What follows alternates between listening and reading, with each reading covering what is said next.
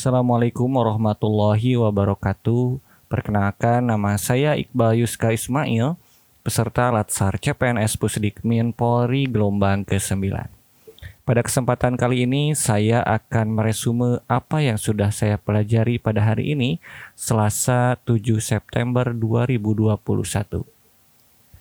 Pada hari ini saya telah mempelajari wawasan kebangsaan dan nilai-nilai bela negara.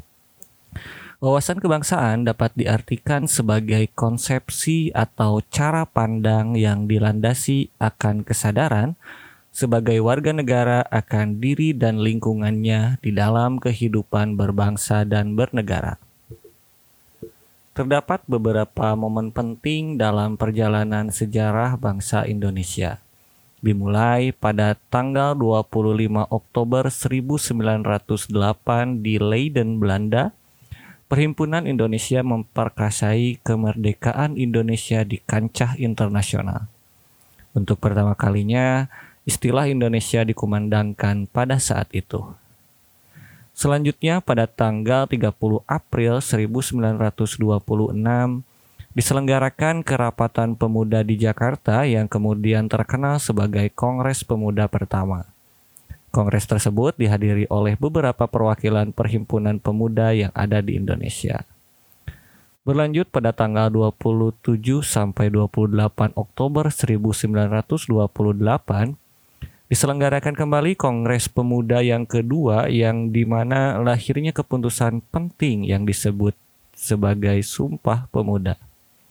Pada Maret 1945 dalam situasi yang sangat kritis, Letnan Jenderal Kumakichi Harada yang berperan sebagai pimpinan pemerintah pendudukan di Jawa mengumumkan pembentukan Badan Penyelidik Usaha-usaha Persiapan Kemerdekaan Indonesia atau yang dikenal dengan BPUPKI dengan tujuan membahas undang-undang dasar dan persoalan mendasar tentang negara Indonesia merdeka.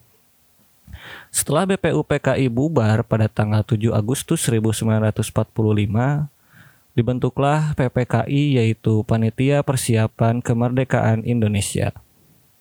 Pada saat Jepang kalah dari sekutu, terdapat desakan dari para pemuda Indonesia untuk segera memproklamirkan kemerdekaan yang akhirnya dilaksanakan pada tanggal 17 Agustus 1945.